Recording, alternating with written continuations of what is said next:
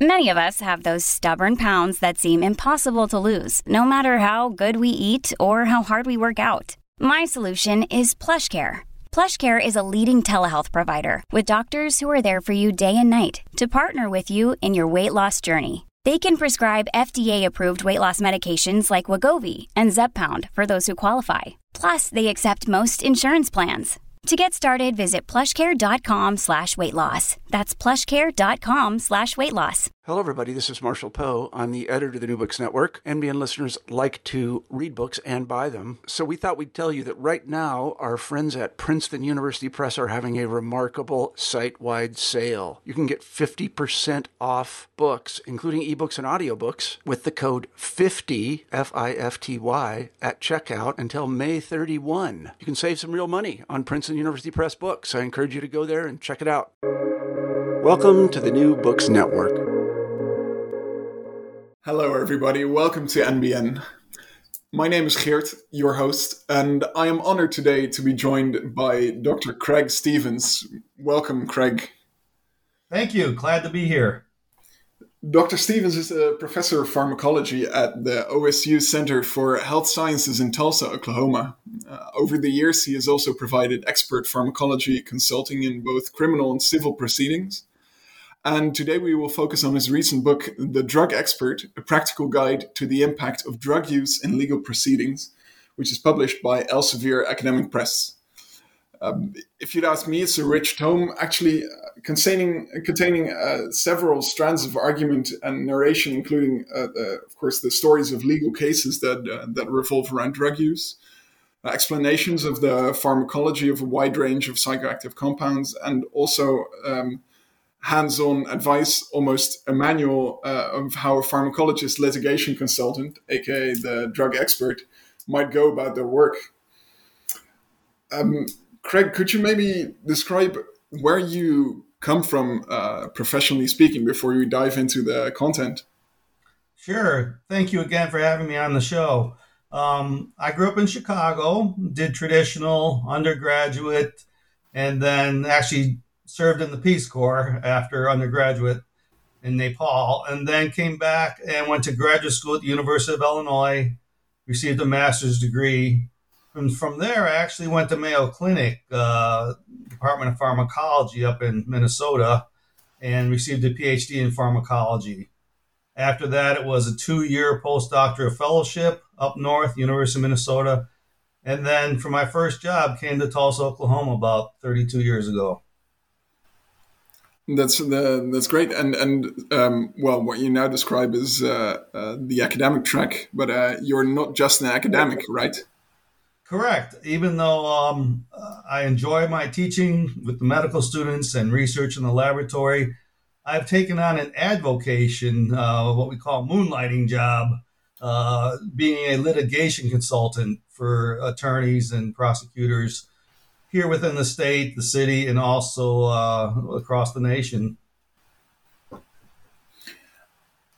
Who would you say? Um, who would you say the book is for exactly? That's a really good question. um, quite a bit of discussion with my editor editors occurring along those lines. Um, primarily, it's for colleagues that are also academic pharmacologists, other PhD pharmacologists like myself, because I felt there was a real need for us to get more involved in the legal system. Um, and we'll probably get into that a little bit more later. But the um, the second audience was for the attorneys, how to deal with a drug expert, why you might need a drug expert, and also give them some basic pharmacology knowledge. Uh, again, I've, I've, been doing litigation consulting for almost 20 years now, uh, over 100 cases and I'm still amazed sometimes at the lack of good pharmacology knowledge uh, that's that's shown in the courts and court decisions. But so there was kind of that dual audience was was what I was hoping to reach, and um, I think we've been a little bit successful, mostly with the PhD pharmacologists who realize they can not only um, be experts in pharmacology that's very well needed, but also make a little extra money on the side as well. What's the what's the because if you read the book, it's it's to be successful as a litigation consul- uh, pharmacology li- litigation consultant. I I you do make it very clear that quite a strong strong legal knowledge is is necessary as well. Um, what's the unique perk then of the of the pharmacology PhD in the in the courtroom? Right. I think there's actually two things. First, there's a really basic knowledge of drugs, how drugs work, what effects they have on behavior, which is often an issue in the legal system. You know, uh, was this person inebriated when they were driving? Was this person under the influence of cocaine when they killed somebody? Uh, the, the influence of drugs in our society, especially here in America, is great and totally underestimated, in my opinion. So, you know that that's one one one reason there. As far as your question about the legal knowledge, I include that just because it's stuff that I've learned along the way that's been helpful. You know, the basic difference what's a civil trial versus a criminal trial. That helps the litigation expert or the drug expert. It's not essential that they learn that, but I think this book will save them some time to kind of learn things on their own and and and they'll they'll appear more more involved with the hiring attorney if they know a little bit about the legal system. So yes, it was first first approach was to get as much pharmacology out there and and to entice pharmacology experts to do this also. And the second approach was to give them a little bit of legal background at a very introductory level because I am not a lawyer by any means. Um, and uh, and thirdly, to serve for the attorneys to have a guidebook and what to expect with a drug expert and what, what they can and cannot testify on. Was there um, a, a particular incident, so to say, or, or, or, a particular moment in time where you conceived this book?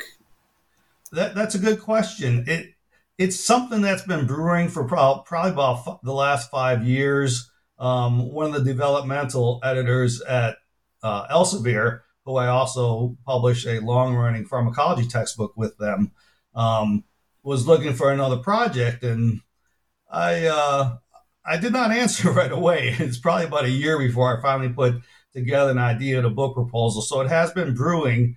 I, have um, as I built more cases and got more experience, I definitely felt like I reached the point where I could now use some of those cases as a way to introduce different pharmacological issues.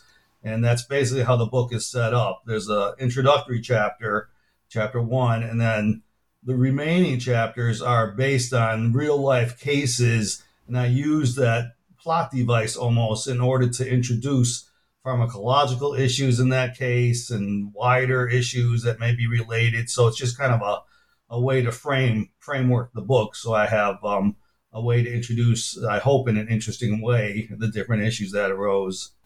Definitely. Um, what was your first case back in the day? Which which year are we talking? Well, it actually goes back to 1998, I believe, was the first case, and that is actually in the book as the very first case uh, after the introductory chapter. So chapter two is, is titled A Parent's Worst Nightmare, Drug Induced Psychosis and Deadly Police Force. So yes, this was the first case I, I, I was interested in. Uh, it ended up the uh, attorneys that were representing the police department called my chair up looking for a consultant on drugs and he was was not interested himself and so he contacted me and, and that's how i got my first moonlighting job as a drug expert. Yeah, I, find it a, um, a, a, touching chapter, so to say. It's um, if if you could explain a bit more about um, how it, how it went about. Sure, it was a. Uh, you're right. It was touching and tragic and sad, and like most cases are. Uh, one thing I've learned about being in court: nobody wins. It's it's tragic all the way around.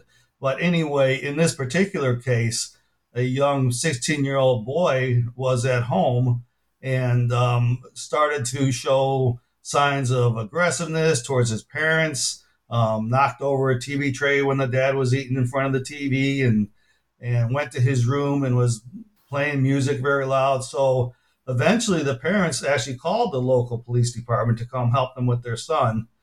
He ended up uh, walking out of his bedroom after many attempts to get him to open the door, and believe had a knife at his side. The police shot him dead twice in the chest. You know, directly as as they're trained. I came to learn is they they shoot to kill, but um, it ended up on the toxicology that he had high levels of of diphenhydramine, which is found in over the counter um, Benadryl and other agents here in, in the States, but all over the world as well.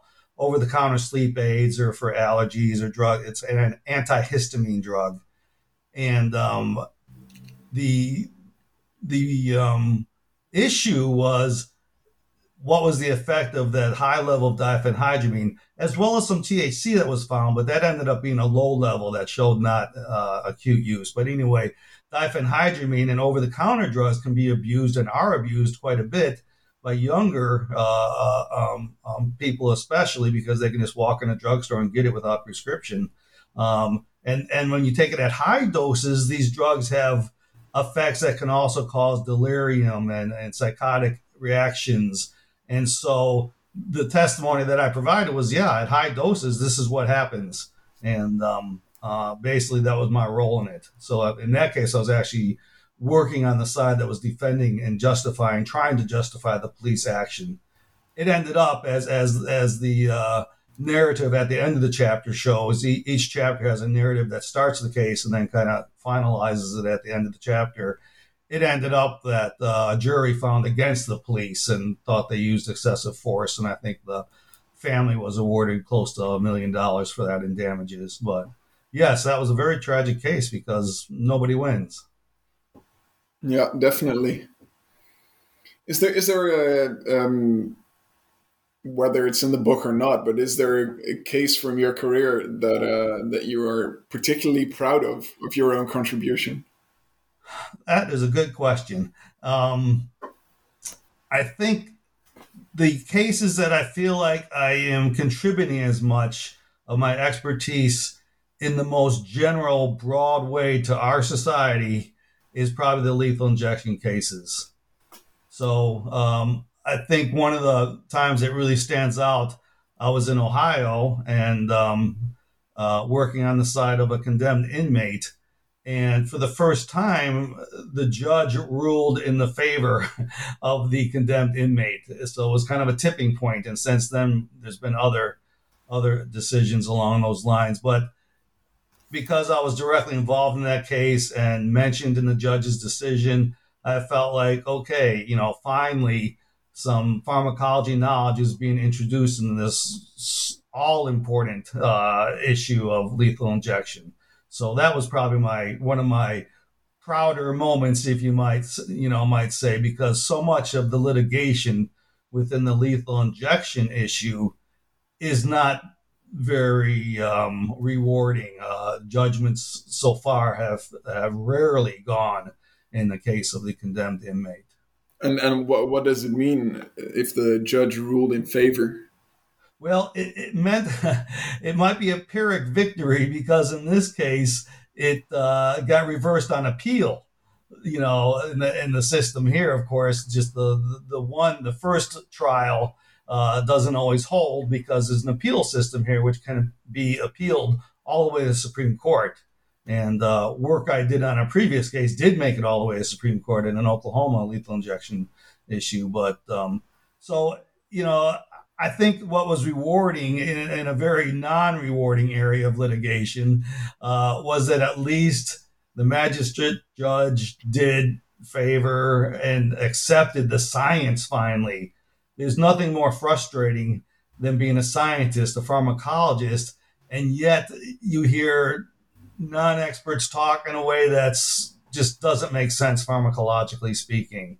And so a lot of the issues uh, in the lethal injection um, have to do with dosage. Well, if you give a drug at this such a high dose, then it will have this effect. Where in fact, my argument always been you can't change the nature of a drug just because you give more of it. You can't change the nature. They work a certain way. So anyway, I'm kind of straying off topic here. I apologize, but um, um, that that definitely was uh, somewhat rewarding to see that the what I consider the pharmacological truth finally into the court record, you know, and be accepted.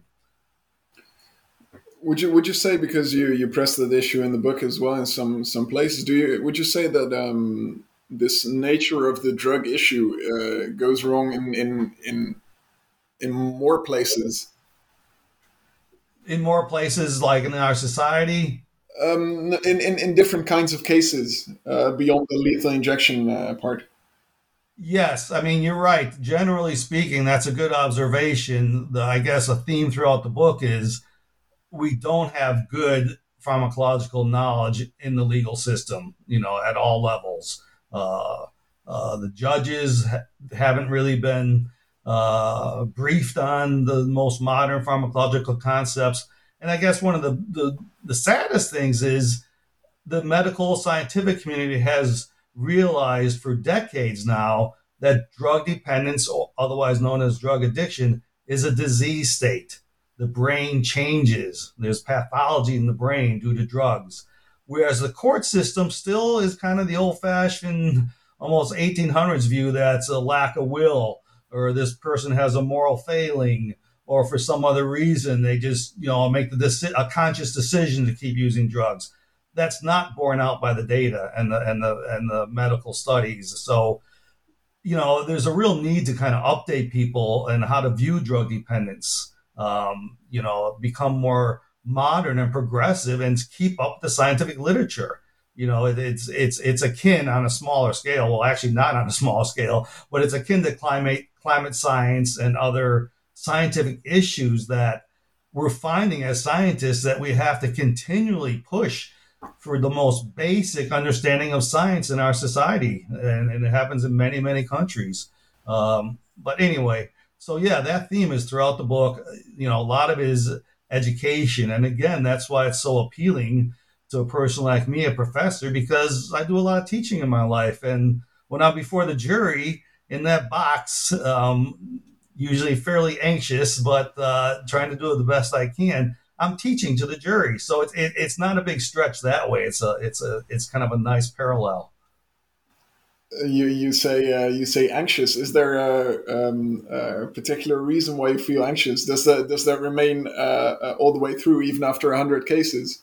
Well, that's a good point. I think um, the first time I sat in that box up on, you know you can't help feeling uh, like you're in a movie because we've all seen so many movies now of trial scenes, right? And so that that kind of plays into into, into the uh, into the feeling. It's almost a little bit of the, the first time as an out of body experience. but um, now I, I enjoy it. I, I've, I think I've been able to come up with some good techniques to establish a good rapport with the jury. For example, I watch them and I look at them and and speak to them and and you know as if they're my students in a class. And and uh, you know you know you're doing good when you start getting the jury head nodding along with what you're saying and smiling or at least looking at you.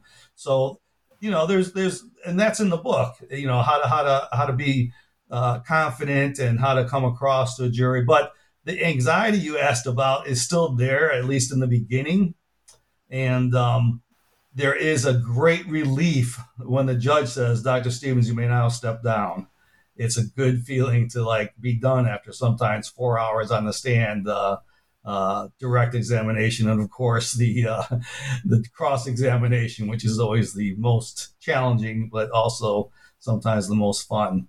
Um, but anyway, some good stories there. yeah, it's always a big responsibility, I, uh, I presume. Yeah, for sure. So this uh, this this alternative view of, of addiction, well, the, the alternative to the 1800s view, uh, I would say.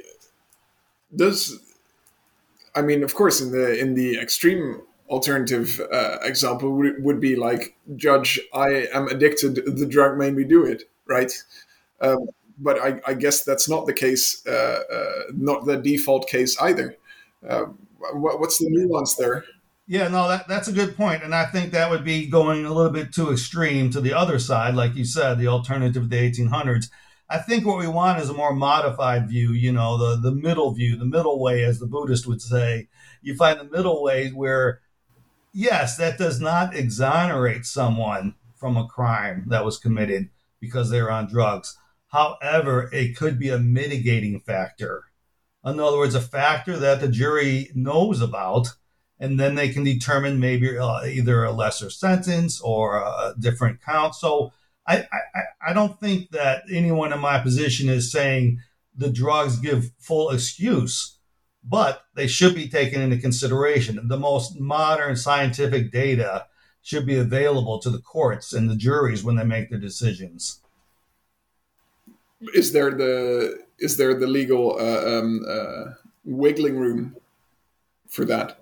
Yeah, I mean there there's what's called uh, diminished capacity, which is a legal concept, and there is drug induced diminished capacity. In other words, um, uh, in the civil civil area, I had a case where a woman who was on a lot of chemotherapy as well as being an alcoholic changed her will supposedly under the influence of some living young much younger man that that uh, ended up getting all of this great wealth uh, and so you know in, in, that case it's it's perhaps more causal where the drug had an effect because it's well known about chemo brain and chemo fog from people that receive cancer treatment that it affects the brain. And of course, alcohol has a, a much neurotoxic effects on the brain. So at that end, we can pretty much directly uh, correlate drug effects, causality with perhaps a diminished capacity. Um, but in other effects, um, it's it's it's much more nu- nuanced in the middle. For example, I, I do quite a bit of testimony, especially in the last five years about methamphetamine, which also induces very violent and aggressive behavior, part of the way it activates the fight and flee mechanisms in the brain. And so in that case, we have someone that that um, was threatening someone, and that and and the person with methamphetamine ended up getting shot, and they want to say it wasn't homicide. The person that was charged, they want to say it was self defense. So I might get a call after they get the toxicology on the victim and see that well they had like you know 10 times the highest recorded level of methamphetamine in their in their blood. And so as a pharmacologist i can say well you know i can i can testify on behalf of the of the person's self-defense plea because methamphetamine causes extreme aggressivity. And you know you and it's not like well maybe in some people and not others. There was actually a study from the 70s where they gave everyone in the study, you couldn't do it nowadays, uh, but they gave everyone in the study, kept giving them methamphetamine until they became violent and psycho- psychotic at an average dose of 70 milligrams or something. So, I mean, it's not all 100%. So, when, when attorneys under cross examination say, well, Dr. Stevens, that may happen in certain people, but not this victim. And I'm like, no, there's a study which shows it happened in 100% of people that were given this drug, you know. So, uh, but anyway, so in that case, it, the causality of drug on behavior and effects on the brain isn't as certain as other cases, but I still think it needs to be brought up. Yeah, makes sense. So, in in the American legal system, as in most regulatory systems, I would say there there you have the the four categories uh, of of um, uh, illegal drugs, prescription drugs, non prescription drugs, and alcohol, as you uh, as you treat them. Um, could you could you maybe say a tiny bit more about the categories and, and how these different legal categories uh, change the the different legal cases in which these drugs are? Uh... Yeah, the um, well, first, uh, we, maybe we should just break down the categories really quickly, and and maybe I can relate this also a little bit to chapter one. Um, chapter one is uh, drug use in America, basically, right? It's it's it's very American centric it's uh, entitled What a Long, Strange Trip It's Been, in homage to the Grateful Dead. And it's called Our Drug Society. And starts right off with drug use by Americans and it breaks down those four categories that you mentioned. And the bottom line of this chapter is for any drug and every drug, Americans use it at a much greater rate and numbers than any other country in the world. So, as an American, uh, I found that uh, uh, fairly amazing and, and, and somewhat depressing. And another reason why uh, drug experts are so sorely needed because Americans use drugs so much that there's very few crimes that are committed without a drug involvement of some sort. Um, and it's I also refer to it as a perfect storm in America because I, there's a subsection of chapter one that talks about drugs and mental illness. And a lot of research has shown that many people who use drugs or, even abuse drugs are self medicating. Again, America, right? We're not exactly famous for our healthcare system. It's not universal coverage, which is something I still don't get to this day. Uh, why it would still be debated uh, in a modern society. But anyway, um, so that again leads to drug abuse. So there's a lot of factors why America in that category does not shine, and um, you know the four the four areas where we see this this abuse is uh, prescription drugs, which of course Americans use more prescription drugs per capita than any other country. And then we have non prescription drug abuse, again, highest rates of any country, usually by um, teenagers and, and youth that may in, get introduced to drug abuse by OTC drugs. And then alcohol, which again, very strange in this country, it's not regulated as a drug. You might have heard of the FDA, Food and Drug Administration. All of our prescription drugs are regulated like that. Alcohol, because of its unique heritage here in America and all being caught up in the prohibi- prohibition and uh, Cosa Nostra and other things. It's under uh, uh, alcohol, tobacco, and firearms uh, regulation, and it's it's more has to do with the tax of alcohol and things like that than it does its regulation. So the regulation of alcohol falls in the cracks. It's a non-drug drug in our society, and so even though it's probably the worst drug in terms of outcomes and finances and loss of life and loss of jobs. So that's the third category. And, and the fourth is illegal drugs, which, of course, uh, is again the, the, most legal drugs uh, used in, in America rather than anywhere else. So it's it, that introductory chapter, I think, sets a good tone for where we stand as far as drug use and why drug use is in so many legal proceedings. Because in this country, uh, there is a lot of drug use. Could you, um, speaking of the different uh, legal statuses of the of the drugs, could you uh, say a bit more about the about the designer drug cases that you've treated? So in the book, you treat uh, at least two. Uh, yes. Does it come up more often? Yeah, I, I, I haven't had too many of those. Um, I'm not sure it's because of more local, regional, where uh, designer drugs, I think, tend to be more East Coast, West Coast in the United States. I could be wrong, but that might be part of it. But yeah, the two cases I had um, had to do with uh, fake marijuana or what's called K2 here. Uh, um, it's uh, uh THC analogs, chemical analogs that are sprayed on just regular leaves, not not marijuana leaves and plant substances and sold as as kind of a designer. And for a while, they got away with it in America because they sold it as incense, and it was in a quasi legal status. Now it's it's been, you know, laws have been passed so that it's it's it's now a, uh, controlled substance and, and illegal. Uh, and the other one had to do with an illegal NM, NMD, MDMA type drug uh, called BZP, benzylpiperazine and um, that was the two cases that I highlighted in in chapter 11 called I Want a New Drug Fake Marijuana, Designer Stimulants, and Hallucinogens. Um, have, have there been, because of course, in uh, uh, here here in Europe, there's uh, uh in every country there is sli- a slightly different treatment of um, of these uh, new psychoactive substances. Um, how, how, how does that work in the US exactly? Is there like an, an encompassing, um, how would you say that, uh, an encompassing regulation for substance groups, or does every uh, individual substance have to be added to some list or something?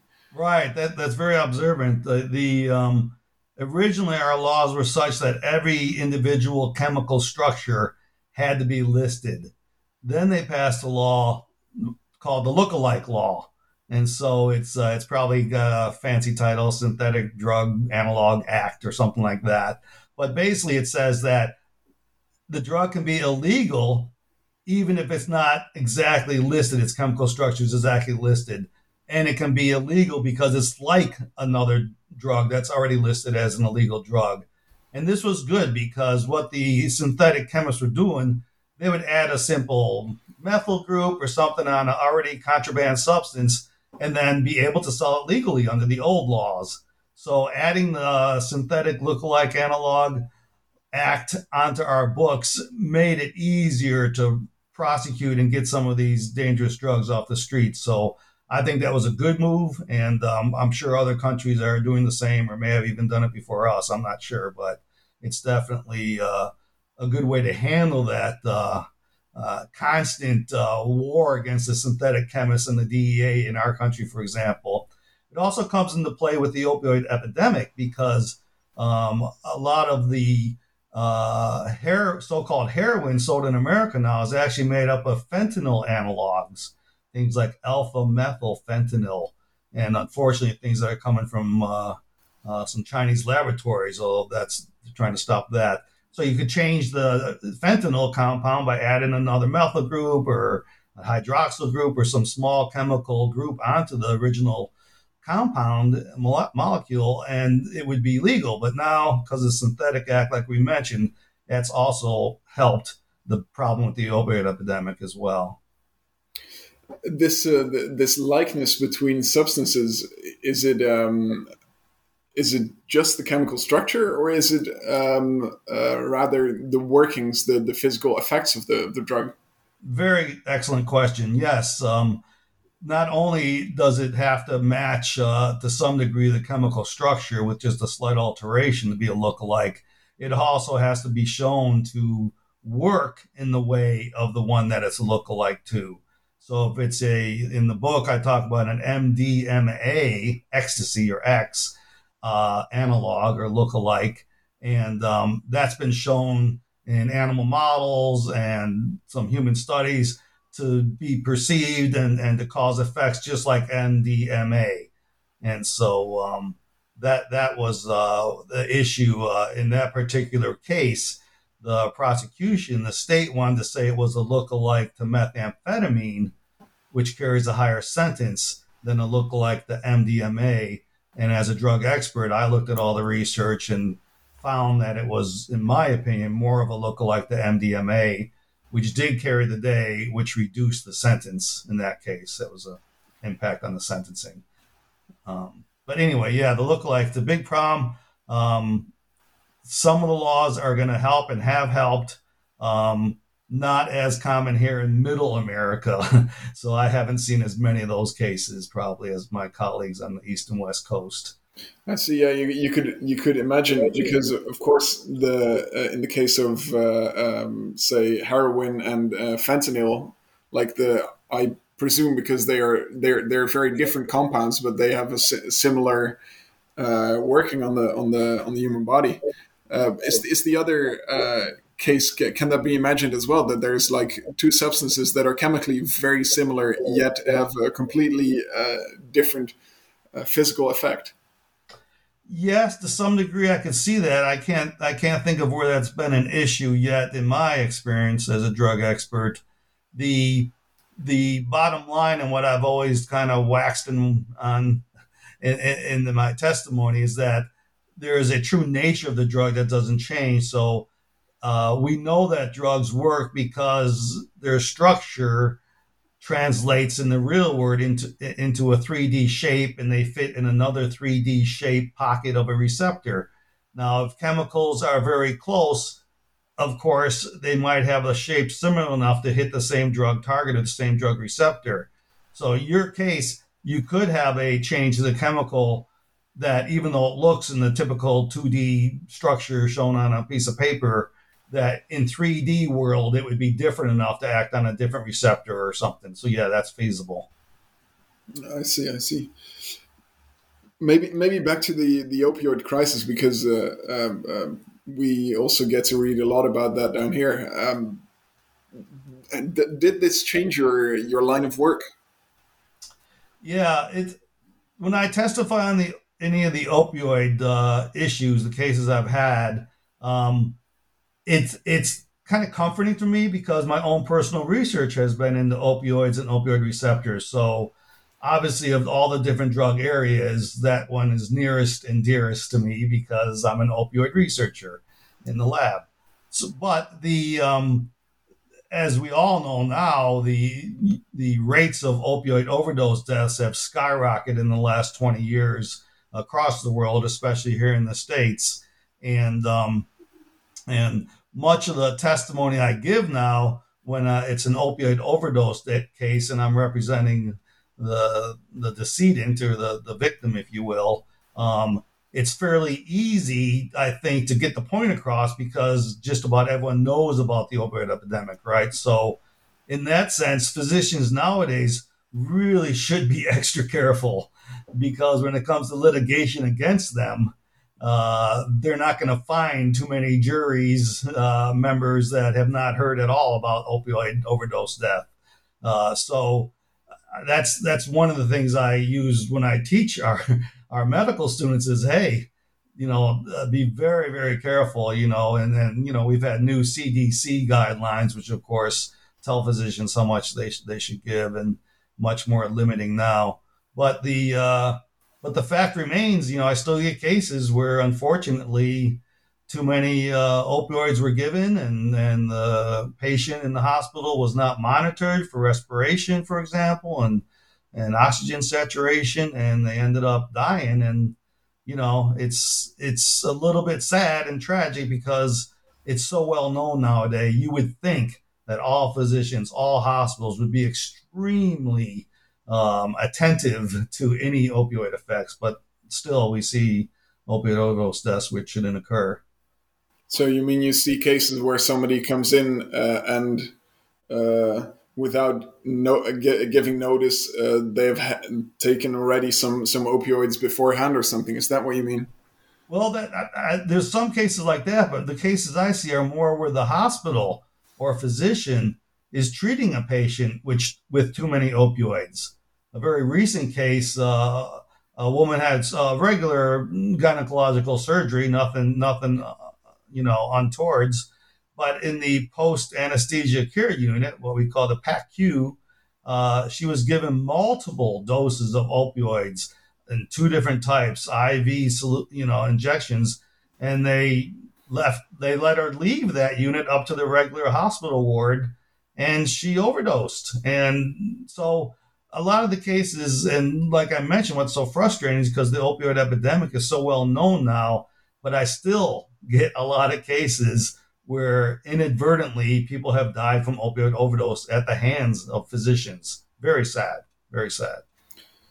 So you you indicate that you feel more comfortable uh, when it's about opioids, um, and of course you have vast uh, vast knowledge of different different compounds. But um, wh- what do you do if you basically do not know a substance, but it comes up in a case? How does that work?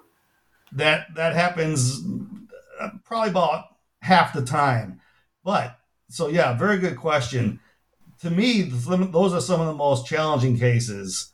So I got a new case about an anti-epileptic drug I'm working on now, carbamazepine, Tegretol, a very common one.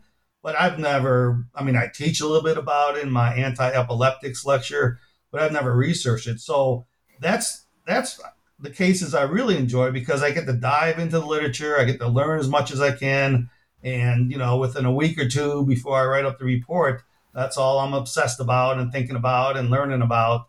And um, so, yeah, it's it, it's a different side. But even the drugs I know well, opioids, methamphetamine, benzodiazepines, even when I talk to the uh, attorney, I'm like, I still do my research because the research moves so fast nowadays. There might be a brand new paper talking about a new toxicity of methamphetamine or or a new mechanism of how benzos are causing sedation. You just you always have to do your searches and do your research for every case, even opioids. I do research every time to make sure I'm not missing anything. What I've strived to do and what I put a pretty heavy message on in the book is is to be a drug expert that doesn't truly give just their opinion in the usual layman sense of the word, but actually evidence-based testimony you want you don't want to get up there and just talk without being able to have your whatever you say supported by the consensus in the research literature. It's very unfortunate that is not the standard in the drug expert or any of the expert witnessing, as far as I know. I've experienced opposing experts, sometimes just retired physicians, talking about how they think a drug works just from their common knowledge of 20, 30 years ago. And so it's very frustrating because there's a lot of expert witnesses in courts nowadays that don't do the research. They don't get into it and they don't produce a report that is referenced and, and uh, supported by uh, scientific evidence. So that's a little frustrating, but I still maintain that. And I let my lawyers know that no, you're going to get a report, either preliminary or one to submit to the court that's going to be well referenced. I'm going to do the research. You know, I'm going to put my best foot forward as far as I can, because I don't care at one level, I don't care who wins or loses. It's unfortunately a very adversary adversarial system in in the United States. Uh, there's mechanisms for the judge to actually could hire an expert, but it's rarely, rarely used. So you end up working for one side or the other. But the bottom line is, I really don't care who wins or loses. I got a full time job. I'm busy enough. I don't have to do this, and and I just want to try to get the truth out there the best I can. And so, in order to do that, what is the definition of truth? For a scientist, it's what the accepted, tried and true, peer reviewed clinical research literature says. Right? That's the only thing we have that you can hang your hat on. You know, that's that's what I want to testify from. Many experts do not testify from that foundation. What, what would you say is the most uh, um, most misunderstood drug? Wow, that's a really in, in, in, in, these cases that you run into, so to say. That's a really good question. I think in in one sense, I would have to say alcohol. Alcohol again is a really strange drug for most of the world, but especially in America because it's so highly glorified and advertised, and you know accepted. I mean, drug abuse with alcohol is accepted. You turn 21, 21 shots you have to do. I mean, it's uh, you know, it's crazy here in America. And and yet it is probably one of the most neurotoxic drugs. When I did research for the first case I had on someone that changed the will, the woman I spoke about earlier, who was on chemotherapy and an alcoholic, I could not believe what the most recent literature showed as far as actual neuron death and you know neurotoxic effects of alcohol. Um, you know, I, have never. I'm very very moderate drinker. A beer or two on a hot summer day is my ideal alcoholic intake, but it makes me realize, you know, our society totally misunderstands alcohol. You know, we just do have not have any idea of how dangerous it is, and not to mention it's the most common drug that pregnant women drink is alcohol, and there's very well established uh, neurotoxic effects on the offspring. So yeah. So in one sense, I would probably say alcohol. With the other drugs, most people don't really know how drugs work. Um, you know, I always kind of assume well, people realize there's a drug, there's a drug receptor, it has some interaction, but I don't think that's super clear for a lot of drugs. You know, they don't think like uh, heroin or fentanyl or morphine working at the same receptors that our own endogenous opioids do, the endorphins do, or things like that. So that whole concept of how drugs work. It's been such a part of my life for so many years that I think I don't realize it's maybe not common knowledge. yeah, I see. And well, I presume that you follow quite some drug expert cases in which you are not an active participant, so to say. Um, is there is there a class of substances that in the in the courtroom tends to go wrong because of mi- misunderstanding of a certain substance. For instance, these retired physicians, as you as you mentioned. Yeah, I mean that, that's a good question. Un- unfortunately, there's probably ways to follow other drug expert testimony. Um, I know there's some fairly high priced legal subscriptions to get to those records. So I, I, unfortunately I don't really know what else is out there unless the attorneys I'm working for, you know, hand me a deposition or a transcript or a report from a, from the opposing expert. But yes, I think the probably the most significant time that that issue has come up has to do with lethal injection. You know, the original Oklahoma case, you had a pharmacist who only relied on drugs.com for his pharmacology information. And that's in the court record. And yet the Supreme Court took that as a, you know, a valid opinion and, and, and carried the day. So you know, retired physicians, people that don't really do their research. It's much, much more crucial in a case where we have state assisted homicide, you know, we have, uh, you know, to me, there's nothing higher than the taking of a human life. And so that's probably the the most impact where pharmacology ignorance, you know, has a role. I mean, it's uh, it's it's sad that way. Yeah, and it's fascinating that, as far as I understood the chapter, that there's not much of a, a federal standard for it as well. Correct. Um, well, you know, the feds for more than 17 years did not try to execute anyone on federal death row. And then, unfortunately, under our previous president, a month before uh, uh, inauguration day or so, they decided they're going to ramp up and they had a string of federal executions after a delay of more than 17 years. So that was very sad. They used a, a uh, common one drug, uh, pentobarbital, uh, in lethal injection method. But uh, that method, using a barbiturate, um, is the one that's used by Texas, which does the most executions. And if you look over time, uh, that has been the method that has been used by more states and more executions than any other method. However, it's there's been eight or nine different protocols, and that right there to me doesn't say too much for how these states are using lethal injection because they're all trying different things all the time. And so, you know, I'm always getting called to a case where, oh, we have this protocol. And I'm like, what? You're using this drug? I mean, what's their reasoning? And, you know, it's just, you get shocked by the, um, uh, the instantaneous disclosure of new lethal injection methods that don't seem to be based on any medical or pharmacology reasoning.